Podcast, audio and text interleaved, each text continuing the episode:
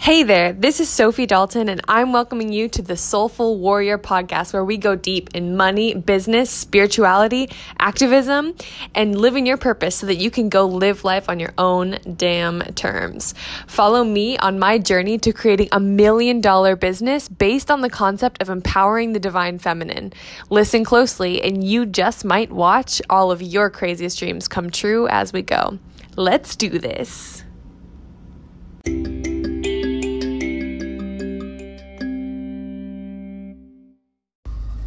Hey, guys, I just want to talk about the importance of surrounding yourself with people who understand what your mission is and where you're going. So, when you're getting something up off the ground, like just like when you're getting a snowball that's starting to roll, what? When you're when you're when you're creating a snowball, right?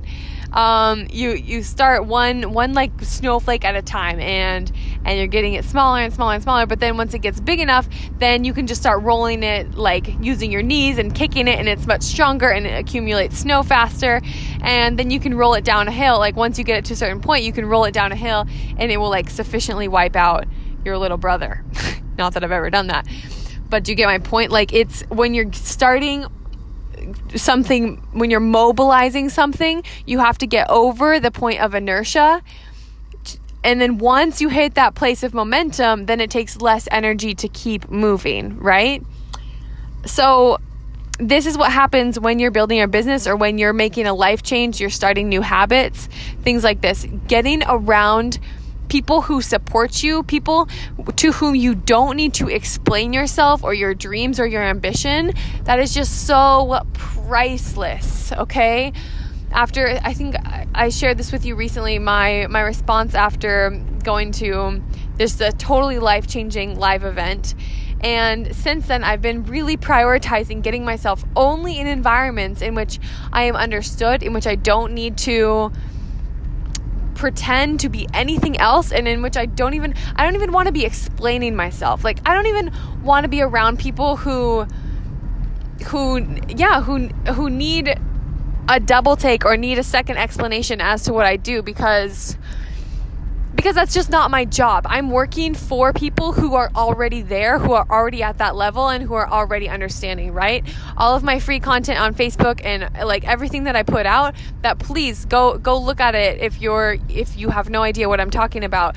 But but like me as a person as an empire builder as a future ceo as a as an entrepreneur as a woman that's up leveling as a businesswoman i have to protect my energy and the momentum of my mission and my business by being around by solely being around people who understand and support me okay and so this means even the people that I'm dating. Like, I am single right now, and I went on a date the other day and you know, I just had to explain myself a few too many times.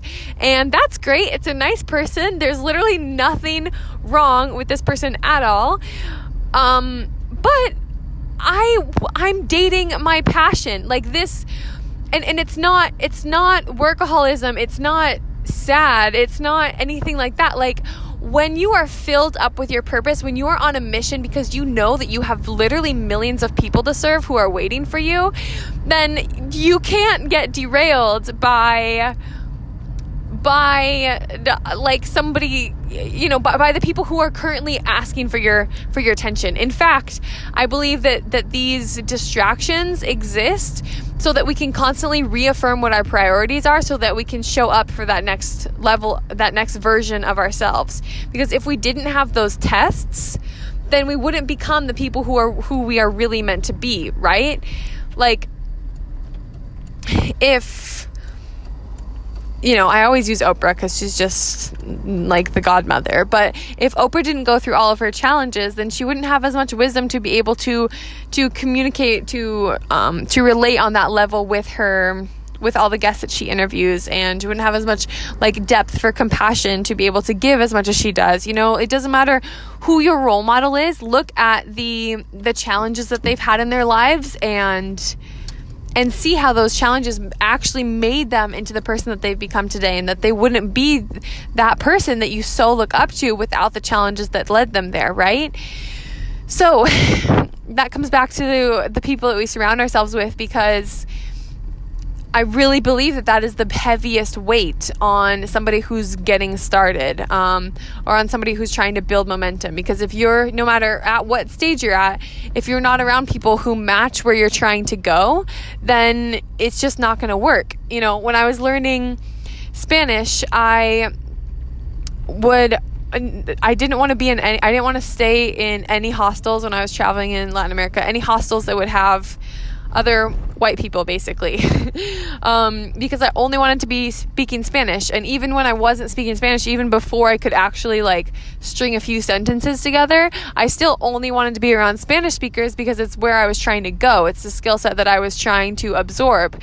So put yourself in those environments. Put yourself in immersion and and and prioritize that like none other. And no you're not being rude to your family. You're not being rude to your friends unless you're actually rude to them. Like, just kindly explain, tell them that you're there for them, um, but set boundaries for yourself and and go out and prioritize the version of yourself that you most want to be. So if the people in your life aren't supportive of who you most want to be, then you don't need to cut them out, but you can politely say, Thank you so much for your opinion. I'm going to go spend a little bit of time over here. And then you go build yourself up like protect yourself protect your dreams while they're still fragile and and and put yourself around people you know whether it's hiring somebody or um, or getting in a co-working space or or whatever it is or just even if you're like even if it's only being able to um, listen to podcasts. Like, I've definitely had that a few times in my life where I didn't have anybody in my actual life who understood. So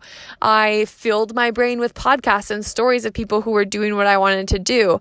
So, do that like like notice um where the social data or information is coming in in your life and if you keep doing that then then you'll be supported. Then the actions will be easier to take and the resistance won't be so much. But i just want to let you know that that to whoever is listening to this and your family or your friends are making you feel super misunderstood and um, it just it just feels like it's really weighing you down or you're noticing um, that it's harder for you to get tasks done and you're not being as efficient as you want to be then look at the people in your life and take accountability for who you're surrounding yourself with and no hard feelings towards the people who are currently in your life, but do what you can to be around the people who support you to get to where you want to go, not to where you've been. Okay. I love you. I hope you share this podcast. I hope that you give me any feedback. What's what's what you're liking, what you're not liking. I want to hear all of it because this is truly for you. You know, I want to um, maximize my experiences by by enabling you to learn from all of my freaking mistakes. Right? Whew, feels good to share with you. Okay, I'm sending you all my love. Share, subscribe, and I can't wait to talk to you next.